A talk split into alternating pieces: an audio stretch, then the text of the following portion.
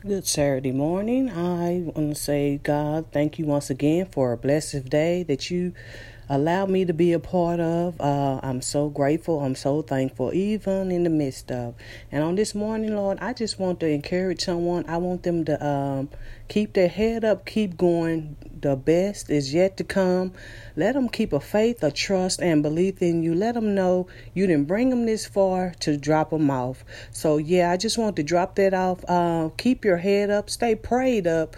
Don't forget to vote. Um, but the best is yet to come is the message that I want to uh, drop off today. Just remember that when you're thinking about giving up, when you when things are not going your way, just look up, stay prayed up as I said, keep trusting God and tell yourself the best is yet to come. God bless and have a great day.